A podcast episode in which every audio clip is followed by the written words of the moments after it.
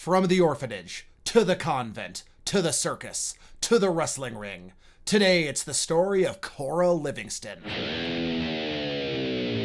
Crazy territory stories, double crosses, and swerves. Pro wrestling history nerds. You did it. You pressed the button. You're here. You're there. You're somewhere. Some when? Am I in the past? Are you in my future?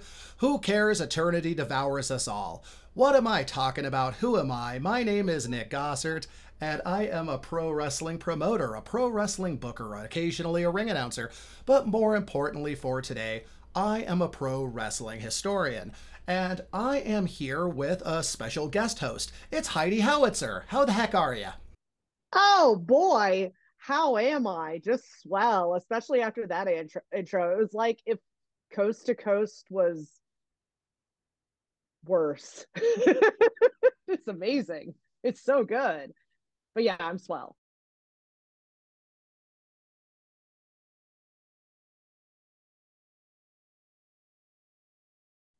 Oh, I don't know if we want to say I'm a professional wrestler, but I'm a wrestler. Sure, sure am. I am technically a wrestler. And I just want everyone to know before he edits it in post that there was a tremendously long pause before he called me his friend. So just want everyone to be aware of that. Had to really think on that one. And we are talking about an awesome person, an awesome wrestler, an awesome bit of history today. We are going to be discussing the times, the life, the career of Cora Livingston. And if you haven't heard of Cora Livingston, well, join the gosh darn club. Did you ever know about Cora Livingston before I brought her up? I really didn't. Like there and honestly there's not a huge amount of um women's wrestlers from the past that even get brought up but I think Mildred Burke, who we talked about previously, is probably one of the only like old school ones, you know, the black and white, uh, the talkies era of wrestlers uh, that ever gets touched on. But yeah, no, even like, and as I'm sure we'll discuss more, the Wikipedia article on her is like crazy bare. It's hardly anything at all. Yep, so that's of course why I chose this challenge, and challenge it was because you might remember at the end of my epic 11 part Tom Jenkins series, I was like, hey, I'm to just knock out some fun ones, some one offs. But no, I had to dive right back into that time period for another deep dive, back to the early 1900s, back to the era of Gotch, Hackenschmidt Jenkins, and, as not many people know, but you will know now, Cora Livingston. Cora Livingston was one of the first women stars. There's been women wrestling, professionally wrestling, for decades, if not more than a century before this, in carnivals and circuses, both in Europe and in the United States. But Cora was one of the first wrestlers to take being a woman in wrestling away from the carnival, away from the sideshow, and bring it into the theaters, bring it into the vaudeville halls, and put it nearly on equal footing as men's wrestling and this is in the early 1900s. So in a way that's that's insane to think about because you never hear about it. You never think, "Hey, there was a woman champion in professional wrestling competing in front of thousands of people, doing all the crazy pro wrestling stunts and carny nonsense that we know and love." And this was happening in like 1905, 1910, well before World War One. Which is wild because eh, realistically, most people, when they think about women's wrestling, don't, well, especially like American women's wrestling, don't think about anything prior to the 90s, if not the late 90s. Uh, now, obviously, like in Japan and everything, it's a little different. They never took that back step and it continued to progress, continued to progress. But yeah, I mean, you don't hear really anything about women's wrestling prior to that, at least over here. Yeah, because I mean, honestly, if it weren't for Mae Young and Moolah being involved in WWE television in the early 2000s, heck, I don't even feel like most people would know anything about those days. Those kind of pre and early NWA days. If Mae Young wasn't getting power bombed by Mark Henry through a table while in her 80s. which is mind boggling. I feel like still people wouldn't even know much about that era, let alone what was happening in the late 1800s, early 1900s, when there was enough media to really start covering this. And Cora Livingston was somebody I found more or less as just a throwaway mention in a biography about Mildred Burke. And that's what I was going to ask is how you found out about her and how you found her name. So, uh, yeah, and how you went down the rabbit hole, so to speak. Initially, I found her name in a biography about Mildred Burke, where she was a little bit of a mentor earlier in her career, an encourager, if you will, because Burke was the first real woman star after Cora Livingston. And she was very encouraging of Mildred's career, of her stardom, of her, you know, just her push as a strong woman in professional wrestling, because that's what Cora was in her day. And then when I was researching Frank Gotch, George Hackenschmidt, Tom Jenkins, when I was searching wrestling newspapers in the early 1900s, I would occasionally go past her name and be like, huh, who is this person? Because she would be advertised. Every in... match was like, women's main event creates riot downtown.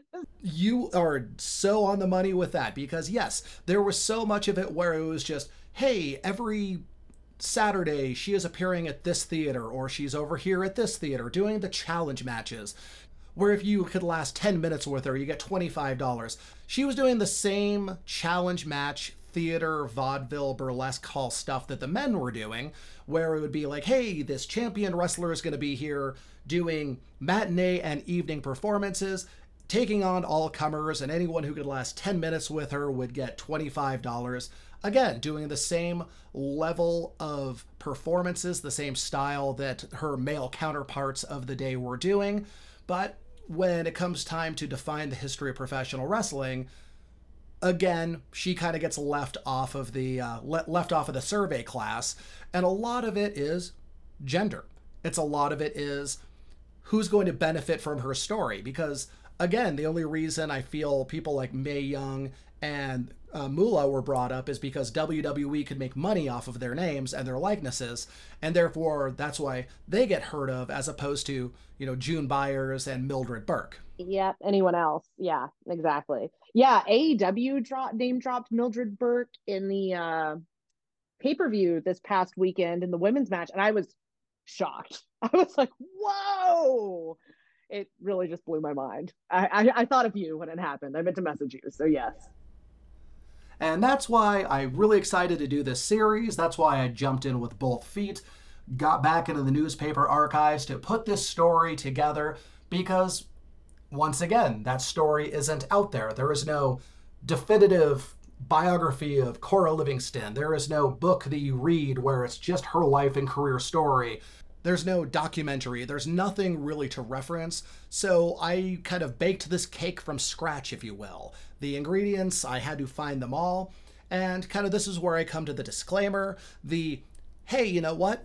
I did the best I could with the information that was out there because keep in mind, this is not somebody who is wrestling arena shows. She was not wrestling, you know, the big Frank Gotch style in front of 20,000 people in a baseball stadium type of matches. She was competing in vaudeville halls, in theater, part of traveling burlesque troops, things like that. So she was out a, there being a fucking worker, is what she was doing. You have no idea, but you will soon because she is the definition of a a working wrestler. Like she was working every single night of the week, different theaters, different cities, different states doing hard matches, which, you know, some of them are going to be completely bonkers.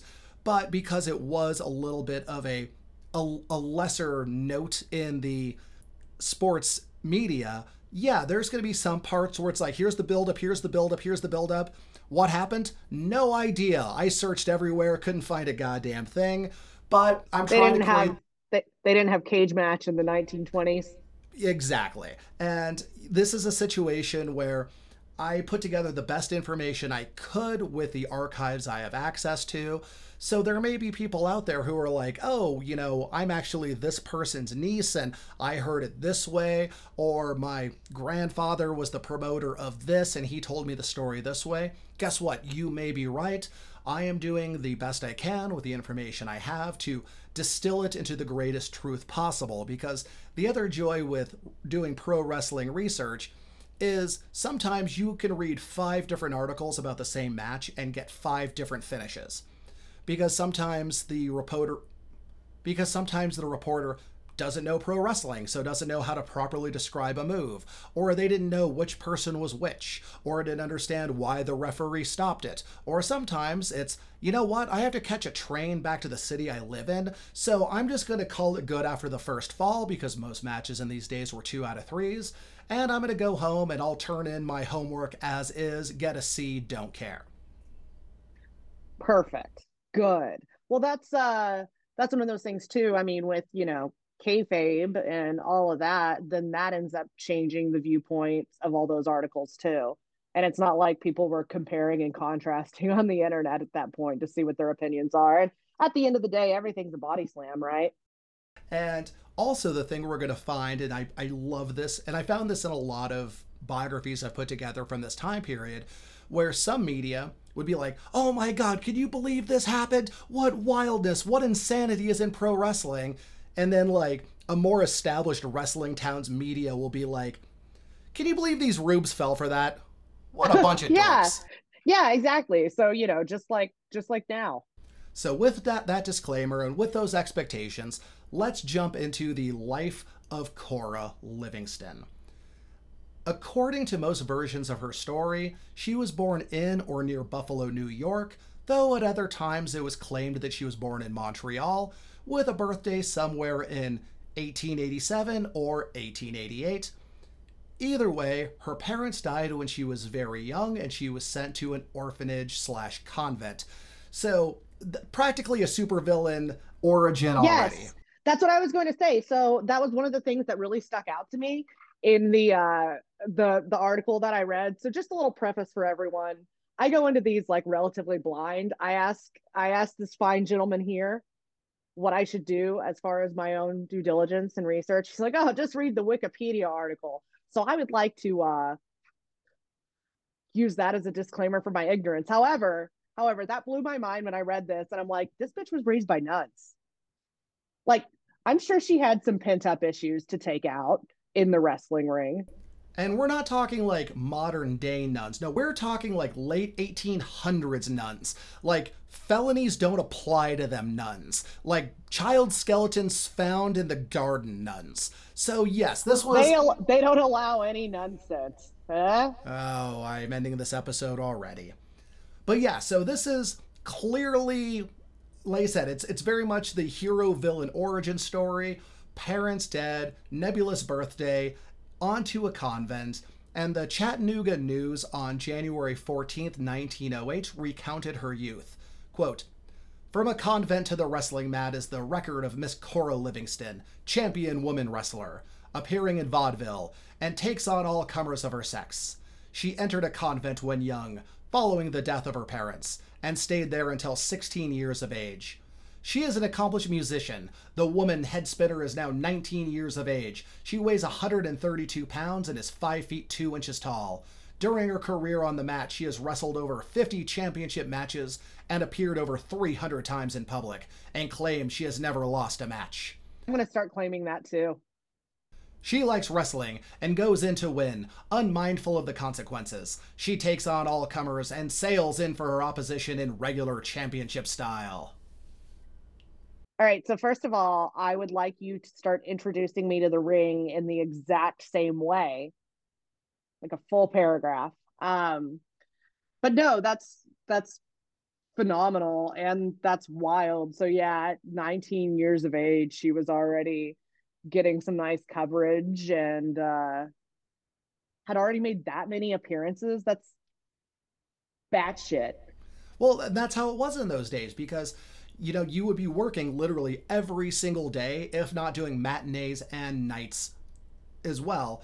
And I do love, like, especially in these days, how the origins were so nebulous, so subject to change. Origin subject to change. The Washington Post on January 26, 1908, claimed that her parents died when she was an infant and sent to a Canadian convent. Quote, the fates which have brought this tidy little lady to the footlights in such a strenuous capacity have weaved about her early life a story which is romantic enough to satisfy the most sentimental. Like it's great because the the room for sensationalism there is just so broad. And some of these I don't necessarily think are real because throughout the course of her career, she was claimed to have been trained by Dan McLeod, Dr. J- Benjamin Roller, Frank Gotch, more accurately, Laura Bennett, and later by Paul Bowser. But that's because the big male stars of the day were Dan McLeod, Benjamin Roller, and Frank Gotch. So obviously, so that's, who, that's just who you listed as your trainer. Yeah, exactly. It was like, I mean, who's going to double check that? And if they're going to double check it, is like Frank Gotch barely, probably didn't even know who Cora Livingston was, maybe in passing. But yeah, it's it's a situation where Oh, yeah, who trained you? Oh, by golly, it's the biggest stars of the day. Right, exactly. And well, and it's funny that you brought that up because, like, right before you did, I was going to ask, like, what was her back? Like, what, where did she train? Who did she train? Did she train at the convent? I like to think that.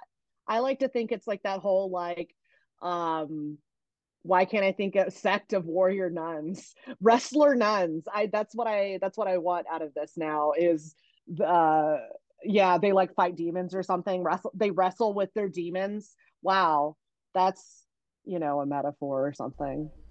Well, I mean, it is most likely she was just uh, probably was wrestling the other girls at the convent because this is a time when wrestling was still something kind of everybody knew a little bit about because yeah the, you know, like you you had siblings, you had other people, you had aunts, you had uncles. Wrestling was something that happened at every fair, at every neighborhood thing. It's how a lot of problems got settled. So everybody's exposure to wrestling was a much higher quotient than it would be today or even decades after this. And then, you know what? You probably put a bunch of girls with rage and emotional problems in a convent, well, probably they're going to be settling the their their issues with one another in a physical fashion. With the with the good old wrist lock or two. She debuted in 1905, and later in 1905, she defeated Hazel Parker for the Championship of America. According to the Pittsburgh Post Gazette in 1910, it was, quote, a desperate match. And this was also a time where nearly every match that you could sell tickets to was listed as a championship match of some kind or another. So again, it's a little vague on whether this was an actual title or just a way they advertised the match. Yeah, yeah. So I guess so she would have debuted when she was like 17, something along there. Yeah, this was a time when most of the women wrestlers that you'll encounter through the story are 16, 17, 18, 19. Like 20 is an experienced wrestler who is, you know, you'll you'll see matches, you'll hear about matches where it's like, oh, the greatly experienced Cora Livingston, age 21, knew too many tricks for her 17 year old opponent. Wow, what a time! What a what a different what a different time that was. Well, yeah, but it's if you're a but think about it if like you're a woman in the year 1900, what are your job options other than being a wife? I was going to say getting pregnant or uh, being a carny, apparently. And I know which one sounds more appealing to me. So exactly. It's, yeah, so it's selling tickets to the fair. and speaking of the fair, she wrestled in the circus at age 16. And according to the Washington Times on January 26, 1908, she ran away from the convent to join the circus and first excelled as a trapeze artist before learning a few moves from the circus wrestlers. Which is it's crazy and actually makes so much sense like cross training wise. I would imagine if you can walk a trapeze, you can, you know, maybe do something off the ropes, maybe just a little bit. I couldn't. And the other big overlap is always going to be the strong man, strong woman and wrestling, especially in the late 1800s when Greco Roman wrestling, which is more of a kind of strength, upper body based wrestling style, So you would have the strong man, strong woman, they would come out, give a demonstration of their might. And then they would also be the same people wrestling because if you are strong enough to be a circus strongman, you are darn right going to be strong enough to crush somebody over backwards with a bear hug if you know how to get in position. So, yes, that is the circus overlap to wrestling is almost a certainty to most people in this era. Later press would claim she gained her reputation by winning matches while still in high school. Again, who knows if these are different versions told by her or just press rumors? Who can say? Because you'll have the story of her, you know, getting a proper education or running away and joining the circus. Did one lead to the other? Did one happen instead of the other? I kind of have a feeling that, you know, she did get a certain amount of education at the convent and did run away and join the circus, which le- led her to the wild world of professional wrestling. As one does. The first documented match I could find was in March 1906 at the Lafayette Theater in Buffalo, New York. From the Buffalo Commercial, March 2nd, 1906, an article about the entertainments at the Lafayette Theater that week, including, quote, a bit of nonsense entitled The Wise Guy. The whole piece is designed to furnish fun, and it succeeds in the fullest degree. I, I love the old vaudeville ads because this is a day when you would go see a vaudeville evening where it would be two short, funny plays, a juggler, a singer, a chorus, a punster. Yes, there were punsters. Differentiating from the comedians, there were punsters so, and comedians. So what you're saying is I was born much too late. Yeah, I'm, I'm afraid so. and then you would also have the pro wrestling, and it would all be layered together in one wild and crazy night. And yes, we are here to talk about the wrestling part of the night. And later in the article, quote, Miss Cora Livingston, champion featherweight, and Mrs. Hazel Parker, champion featherweight of the United States, are with the company. They meet all comers, and any woman whom one or the other fails to throw in 15 minutes gets $25. Each of the wrestlers weighs 110 pounds when no victim is there for their prowess. Presents herself at any moment, they wrestle each other, and the bouts are always lively. Which is awfully nice to be marketed as a champion right out of the gate. Yeah. Take note, bookers. Can't complain there. So I do have a question for you because I don't, shocker, I don't actually know about how long were match cards at this time? Where was it like a great variance between, or like, let's say, would it be like, you know, there's going to be wrestling? Is it just one attraction, like for challenges or match, what have you, or is it like six or an all day affair? No, it usually was fairly compact because keep in mind they're layering the wrestling with other entertainment. So right. when, like with this one where it says Cora Livingston and Hazel Parker are accepting challenges and if nobody challenges, they will wrestle each other in a, in an exhibition match. That's it. There's no other pro wrestling on the card. It's literally like it's these women and these women only. And sometimes later on with these type of shows, you would see a second or occasionally a third match but primarily it was all about see this one person and see them accept challenges. And that was true of Cora the same way it was of George Hackenschmidt or Tom Jenkins, where it's the star is at this theater and whoever can last this long with them gets a prize. It's not like it was part of an overall card of wrestling.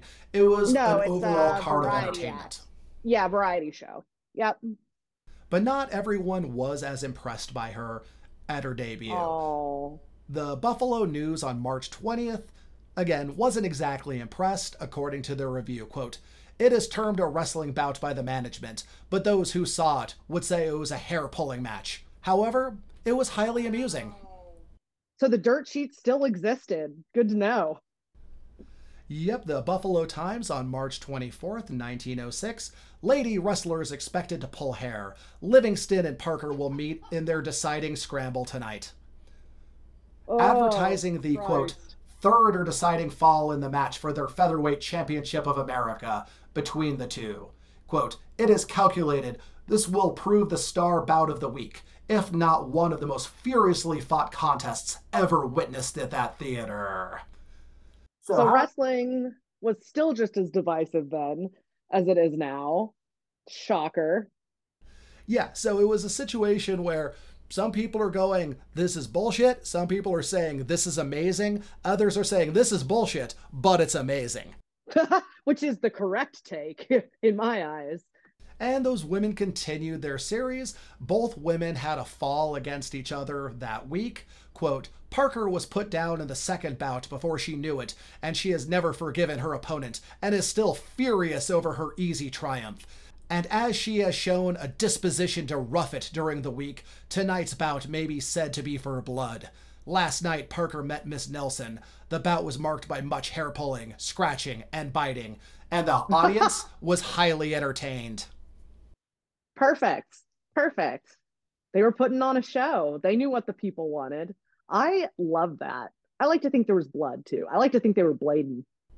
Well, this was this was a wild time because it was that mindset of you know what if we're going to draw tickets for women's wrestling we have to offer a little something different than what you get with the men's wrestling because the men's wrestling primarily scientific grappling of holds and techniques and so on and so forth and there really hadn't been a heel champion since Evan the Strangler Lewis in the 1890s.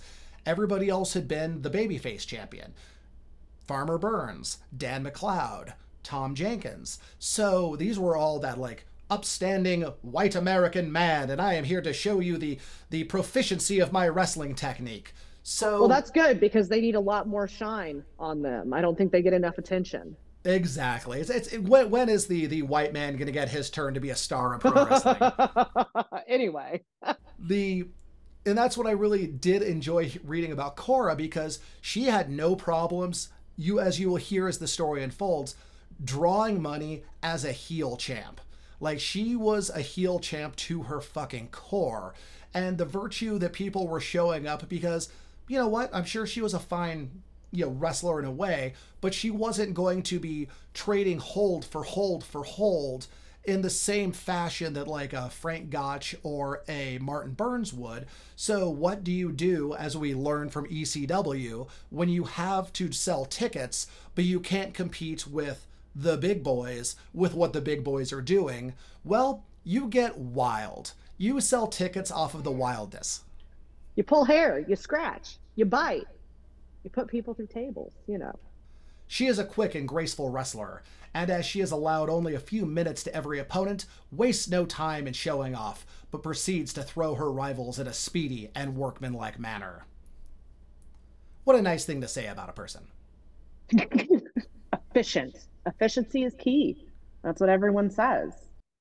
But I have a question for you. Obviously, like you've got the circus going on everywhere, but was women's wrestling really happening to the same level everywhere or to the same extent? Oh, absolutely. Um, there were women wrestling matches in London, just like the same theater style thing you would see in the eastern United States at the time. women, strong women wrestlers were still a very important part of the the carnival and circus circuits in France and Germany. So, yes, that women's wrestling heritage existed across the ocean on the continent in England as well. Neat. And the next major engagement I found for her was March 13th, 1907, the Buffalo Enquirer, Wrestling at the Garden. The Garden Theater, is that not Madison Square?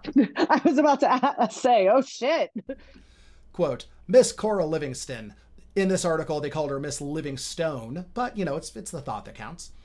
Miss Livingston, the noted champion wrestler, is matched to appear against an unknown, which, it is said, will prove a lively and interesting bout. Several preliminaries are listed for the evening.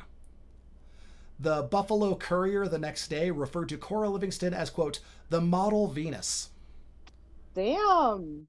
That's Which good was, press yeah, I mean it's good press, but it's it's also like it's, it's weird that I'm pointing this out where it's like, oh sure, let's let's concentrate on her looks, not her wrestling yes. ability. No, no, no. That was the next thing I was gonna say. Is it's like you've got this one article that's talking about how it's going to be a lively bout and great entertainment and the ladies are going to put on a show and so on and so forth and then you've got oh she's hot yep it's the same today as the same it was pretty much livingston she was a you'll see photos on twitter when i post about these episodes but um she was a very handsome woman i think is the the way to put it. But you know she was not going out she wasn't showing up in like false lashes and gussied up. She showed up for business. Yeah. she wore a, a wrestling outfit had her hair up and was there to beat the shit out of somebody so it's just very funny that somebody who was not a glamour girl she wasn't like one of billy wolfe's girls in the right. you know, 20s and 30s she was there for violence and she dressed accordingly. I love that. That's amazing. So yeah that's why it's so frustratingly funny to be like this little fire plug of a mean orphan shows up to beat the shit out of somebody and they're like damn she was a she was a quite, quite the dame yeah yeah no it's wild i mean but yeah just like in wrestling nowadays as a woman like you can go out there and see footage of yourself or photos and be like oh man i look like trash and then but you're like but i had a good match and then all they're talking about is like you know how good or not good you looked. So that's always fun. We love that. Feminism, hell yeah. Well, it's good to see there's been progress since 1907. yeah, yeah, no kidding. From the Buffalo Times, March 17th, 1907, women will wrestle at Lafayette Theater, announcing a women's wrestling tournament and recalls how Livingston defeated Parker for the title the previous fall. Quote, those who witnessed the bouts between these women will never forget them, particularly the deciding one. After it was over, the stagehand swept up enough hair to fill a mattress, and both women sent messengers out for cast plaster. It is said that Miss Parker has challenged Miss Livingston for a return match on several occasions. She will get her revenge if she shows up this week. That's phenomenal. Yeah, I mean the hyperbole. It's like they were they ripped so much hair out we could fill a mattress with it, and they had to cast up all their broken bones. And now Miss Hazel wants revenge. Next week. um, Let me tell you something, brother. so this is amazing. I want to know what the 1910s equivalent of like a "you sick fuck" or "she's hardcore" uh, chant would be because I feel like that absolutely deserves it. Um, but yeah, I'd like to think that, uh, you know, I'm going to say it was probably exaggeration and that they couldn't fill up an entire mattress of hair. But I do like to think these girls, these women were yanking so much hair that there were just like clumps of it on on the mat, which wrestling is sometimes real, guys. And that seems perfectly that seems perfectly uh feasible. Just just saying. The next day, the Buffalo Times gave slightly more info. There will be wrestling at both afternoon and evening performances. The tournament will feature Cora Livingston, four other women from Buffalo, Hazel Parker, and, quote, many other women who have gained distinction on the wrestling mat in other cities. And the Buffalo Enquirer on March 17, 1907, covering the tournament at the Lafayette, Quote, in the afternoon, Cora Livingston met May Colbert of Cleveland, and after a struggle in which both suffered punishment, Miss Livingston put her opponent down in five minutes. A letter has just been received from an English woman wrestler who claims the championship of the world. And if she can get here in time from Boston, where she has just landed, she will be given an opportunity to contest with the title. Last night, Mamie Warner met Lou Kingsley and threw her in 30 seconds. Bessie Farrar met Cora Livingston and was thrown in five minutes. So I have to say that press then was so much better and more exciting uh, than what we get nowadays. And I, I know that's very much in regards to most media being visual now as opposed to um or you know televised what have you different different style of media but no, I'm like, this sounds so much more exciting. So another question, maybe we'll get into this, maybe we won't. I don't know. Uh obviously I'm sure there's some discourse, but what was Cora Livingston's finisher? What was her go-to uh to finish these ladies off? this was kind of a time before a signature finisher, which by and large came from Frank Gotch with his famous toe hold. Yes, Evan the Strangler Lewis was famous for his stranglehold, but by and large, that would start becoming outlawed and becoming not necessarily allowed. And a stranglehold can mean several different types of chokes. So, yeah, Cora Livingston didn't really have a singular finisher to win a match. Now, you're going to notice the wording on that because she would get disqualified all the goddamn time. So, her wins. I love her. Yeah, a, a lot of her wins are just kind of listed as you know, a, a crotch, uh, you know, a half Nelson and crotch hold, things like that. But the deeper you get into this, her winning cleanly is going to become less and less part of the story. Good. Okay. We love that. We're still in the villain origin story. The Buffalo Courier on March 20th, 1907, continuing the coverage of the Lafayette. Cora threw Bertha Smith in two minutes and Emma Goodrich in two minutes and 30 seconds during the afternoon session. In the evening, Mamie Warner was beat by Bessie Farrar, and Cora Livingston threw May Colbert in 3 minutes and 30 seconds. Quote, Tonight, a new wrestler will appear in the person of Celia Pontos, the wife of Carl Pontos of Montreal, who claims the championship of the world, and who will have an opportunity during this tournament to defend the title. On the 20th, the Buffalo Times also hyped the appearance of Celia Pontos. Quote, Celia Pontos, champion lady wrestler of Canada, will make her first appearance. Celia Pontos is the wife of Carl Pontos, the noted foreign wrestler, and acquired most of her knowledge watching her husband training for some of his big matches. Mrs. Pontos has always athletically inclined, and after a few trials and much practice, became an expert. About two years ago, she wrestled her first public match in Montreal, Canada, beating Miss May Vickers in Straight Falls. Miss Vickers, at that time, was Lady Champion of Canada and was considered unbeatable. Lady champion is a great turn of phrase, by the way, that I wish would be brought back as opposed to women's champion, the lady champion. Anyway, proceed. Celia Pontos was, was described as, quote, a quiet, unassuming, refined little lady when off the stage. But from all accounts, she is a perfect demon when wrestling, going at her opponents like a tiger and beating them as quick as she can. So now this tournament is becoming a story with a top notch foreign adversary. Because what does pro wrestling always need when you're an American? A, a foreign heel. Yeah. Or I guess in this case, a foreign baby face, you know. I mean, oh. that, that's something you'll I always find in this time is so fascinating is you'll have the American baby face and the foreign heel, but the American's the piece of shit. Like Frank Gotch versus George Hackenschmidt was very much like a Rocky Four, an American standing up to the giant foreign adversary, and Frank Gotch was just beating the shit out of him with headbutts yeah. and eye pokes with a with a referee who was never going to call him on it, while poor George Hackenschmidt was just there trying to do a legitimate match. He's just doing his best. He's trying his best. Well, and that's what I was going to say is like, well, I, that's exactly what I said. I'm like, you got to have your foreign heel. Like, time and time again. That's what we've always seen. You've always got to have the foreign heel because what do Americans hate? Foreigners, apparently.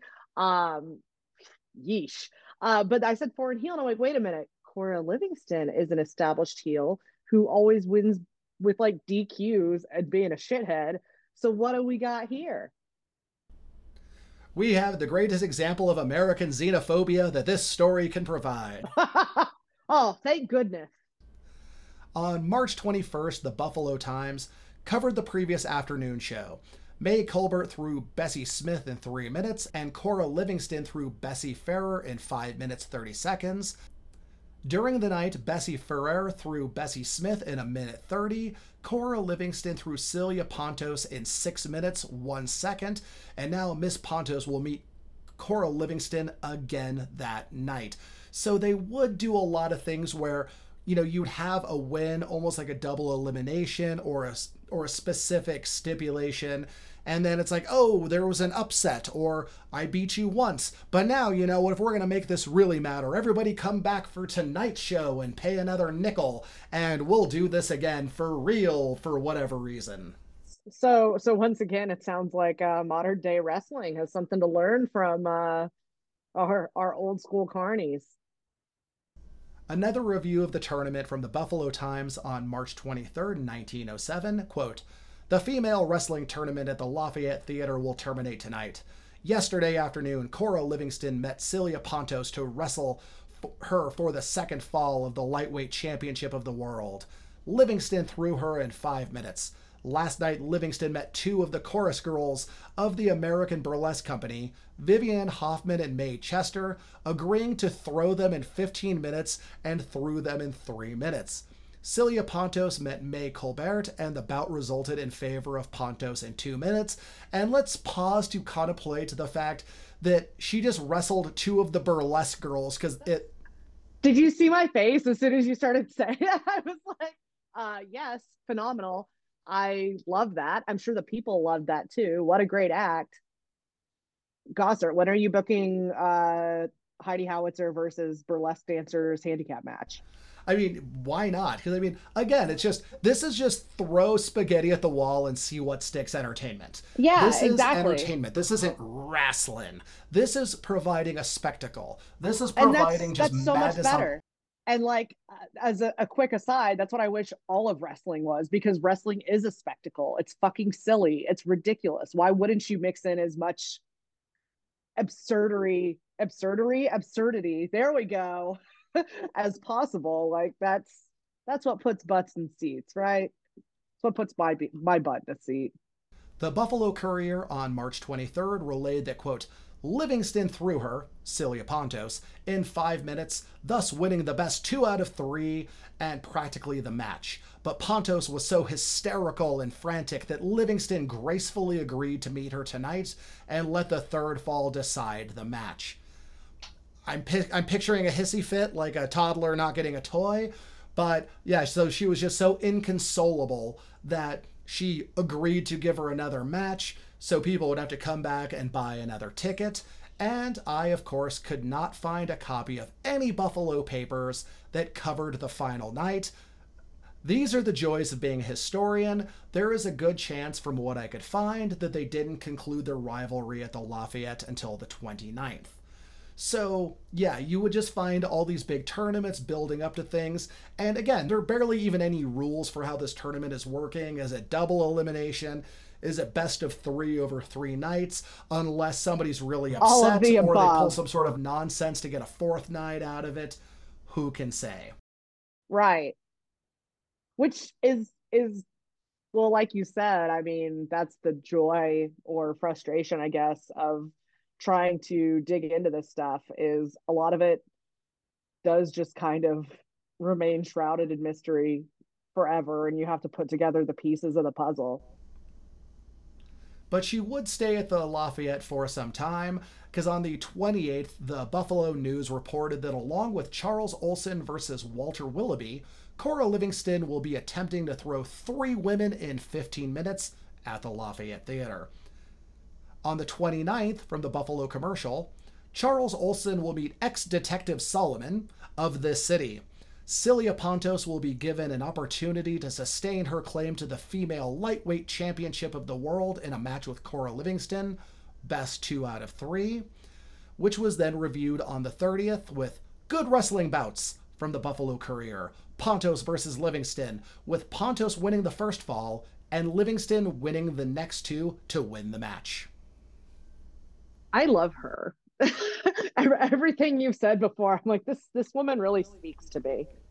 Because not only is she a draw, I mean, she's been the star at a multi-night tournament at a theater in Buffalo in 1907 they're doing a great job of drawing money with her because her versus the the foreigner Pontos and they're setting things up where oh well you know she won but she was being so hysterical about it they offered her a rematch so they are working angles where she's enough of a draw where people are being return customers they are coming back yeah they're invested in coming back night. yeah And from there, it was on to Detroit. The Detroit Free Press on March 31st, 1907, the Avenue Theater ad. Bessie Farrar versus Cora Livingston. And yes, you will see a lot of these same names attached to Livingston as adversaries, as competitors, as other women on the card. And I wish I could find more information about them because there's also a lot of people who opine, and I'm included, that a lot of these same women through these tours are just the same women doing different names claiming to be from that city. And that's what I was wondering too, because I mean, I don't see any reason why, especially since this was the time long prior to anyone being able to look up anything online or see anything being televised uh, or syndicated or anything like that. You have that opportunity to just put matches on a loop. Why would you not? And then if you do have press, okay, just change your fucking name. Yeah, especially in these pre-internet days. You know, how are you going to verify that you know, that Susie McQueen isn't actually Stacy St. Clair wearing a different set of gear claiming to be from that city? And this is something the press would eventually start pointing out that it's the same woman doing the same match in every town under a different name claiming to be a local. Um, well, how else great... are you going to get the babyface pop?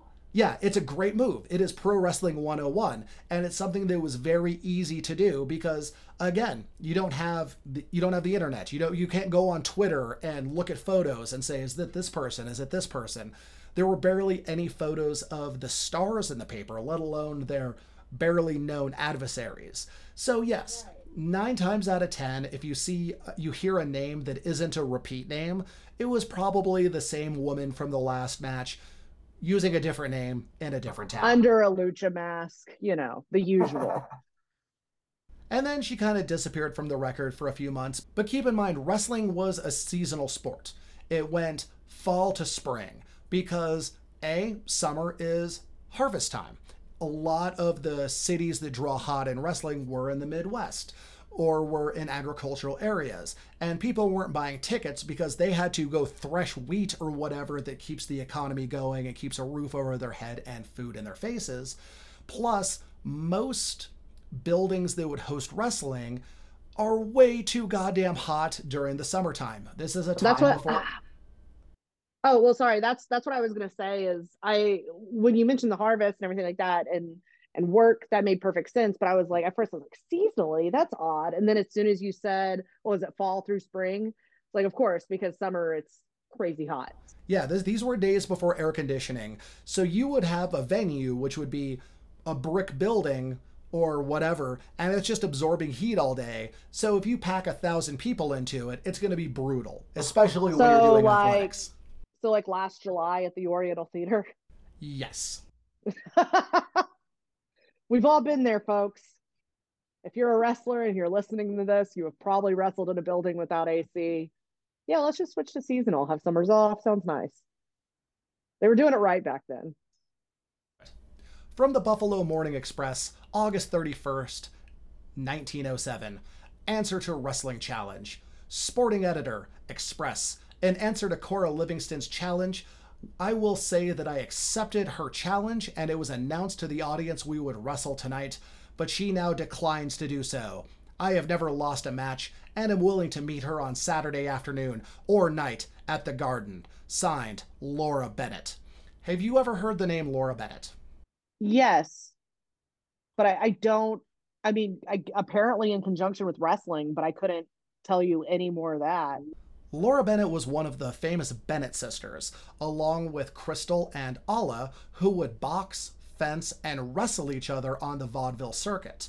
It has been documented that at the age of 12, she won the women's championship off of Alice Williams in 1901. So, she is a very accomplished vaudeville and burlesque theater wrestler. She was a famous woman wrestler in you know, the late 1800s, early 1900s. And there is the argument that she was the lineage woman champion going back to the Police Gazette Richard K. Fox championships of the 1890s. So Laura Bennett was a star. She was newspaper famous. her and her sisters traveled all around the Midwest. They were primarily based out of Kansas City. And they would box, they would fence, they would wrestle, they would do all these crazy combat athletic exhibitions, and that's how they made their money. But Laura would also do the challenge matches. And Laura was also listed as one of the legit trainers of Cora Livingston. So, by all means, that does put them in each other's sights to make a little money in this sport we call pro wrestling. Sorry, I just pulled up my laptop. I'm like, I want to, I'm this, this. So, okay, I know we're talking about Cora Livingston, but Laura Bennett sounds so fascinating to me. Now I'm like, I want to dig into this, or the Bennett sisters. I want to dig into this. What have you done to me? Uh, no, this is amazing. And like, I wish again, not to get really off topic of, of Cora Livingston, but more so kind of on topic with what they were doing at the time. I wish more events, attractions, um, all of that. I wish they were um, structured. There we go. Words are hard, guys. I wish they were structured more like that. I think there's so much to be said for these big variety shows that aren't just the circus. Uh, it's it's that's entertainment, you know? But there's not much of that anymore. And another key player enters the picture. The Buffalo Enquirer on October 30th, 1907, article about local wrestler Jack Mills, who has recently returned from Kansas City, quote, leaves again tonight with his wife, who is known on the stage as Cora Livingston. So this is the first mention of Jack Mills as her husband and also as her manager. The Elmira Star Gazette on October 31st made the same claim and connection. The Kansas City Star on November 2nd had an ad for both Jack Mills and Cora Livingston at the Century Theater, home of comedy, two comedies daily, taking on all comers. The wrestlers, not the comedies. the Emporia, Kansas Gazette on November 4th, 1907, Women's Progress. At the Century Theater, Cora Livingston made her challenge to defeat any woman in 15 minutes and, quote, Miss Clara Bennett of Kansas City, obviously they meant Laura, arose from her seat in one of the boxes and accepted the challenge. The match will be pulled off at the Century tonight. Miss Bennett is one of the original Bennett sisters, who have been touring the country, giving boxing exhibitions for several years. After the theater last night, she posted a forfeit of $25 with the management for her appearance. This match will be of interest to wrestling followers, as few of them have any faith in the ability of a woman to give a good exhibition to the sport. But it is claimed by Miss Livingston that she can make some men wrestlers look like amateurs. Good. I hope she did. I hope she dog walked them. Uh, and this is actually really kind of fun and interesting for me as well. So, for those of you that don't know, uh, Heidi Howitzer, yours truly, currently resides in Wichita, Kansas.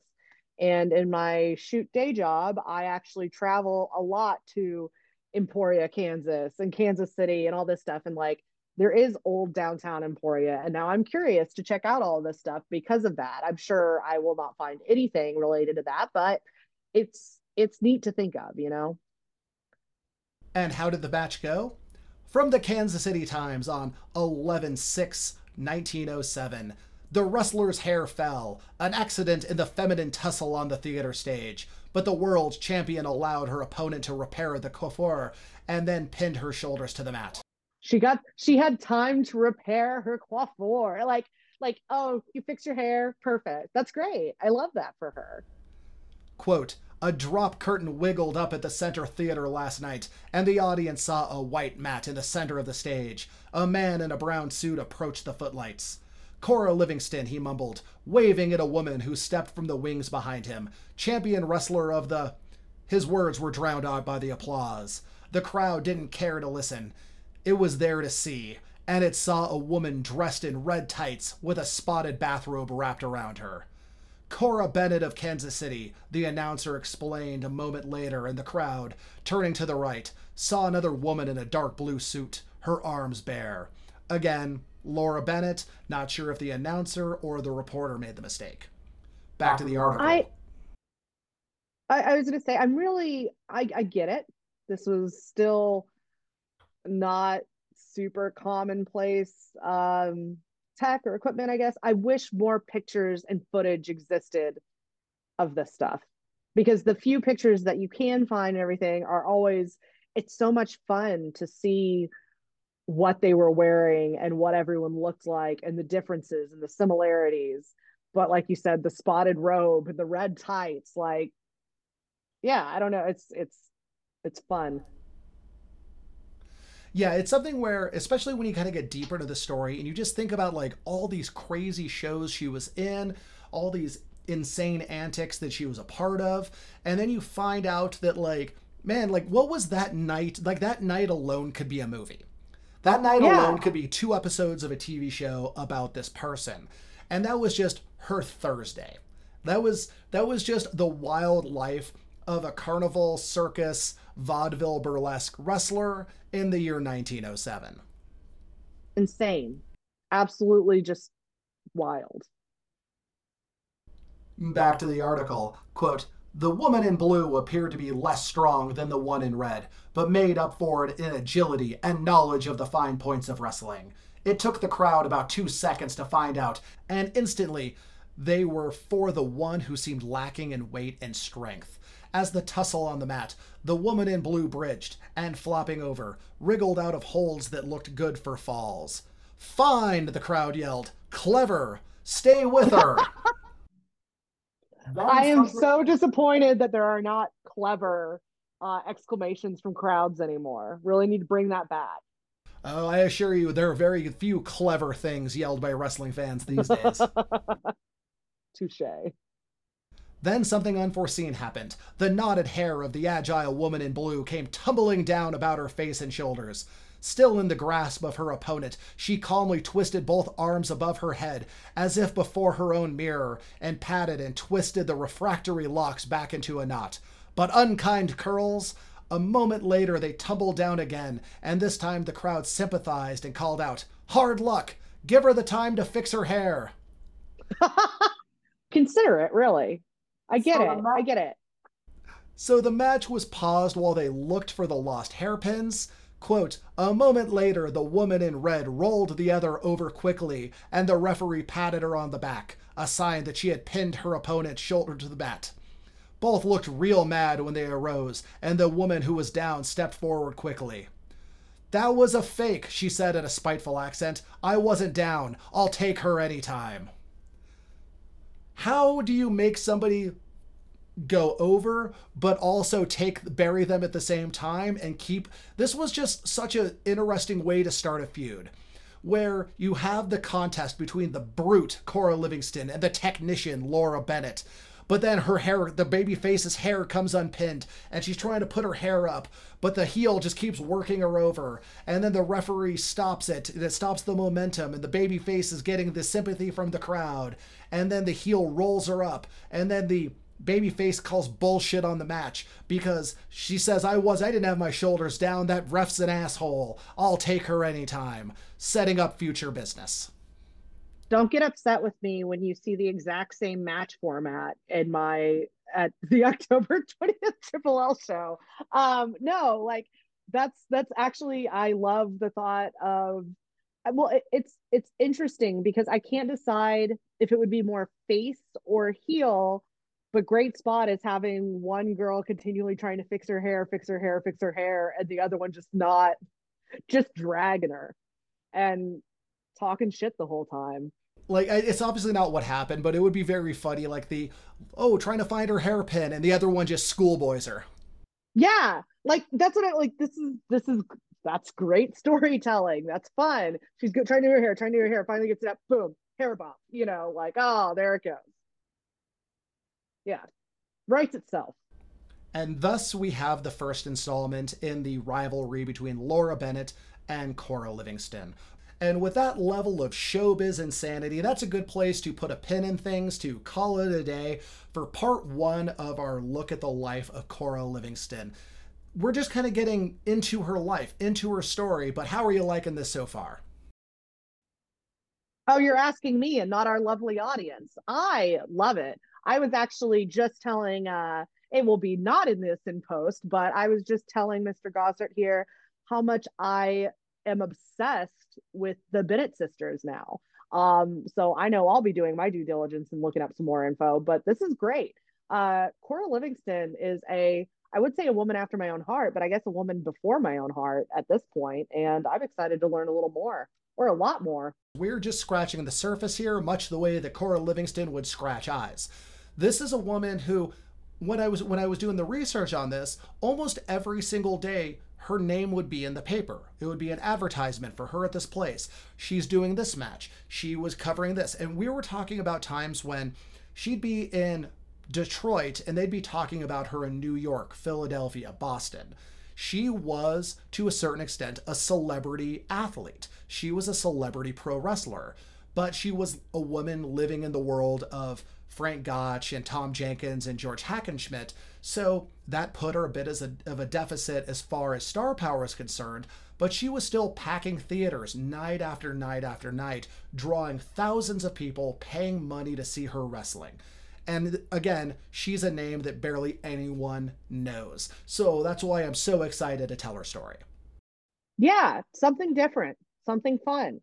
So we'll get back to her next time in the meantime, um, make sure you follow us on Twitter, Facebook, Instagram. I will be posting a lot of the photos and articles and headlines and advertisements that I find while researching this. So if you like those little nerdy bites, by all means, this is where you take that bite.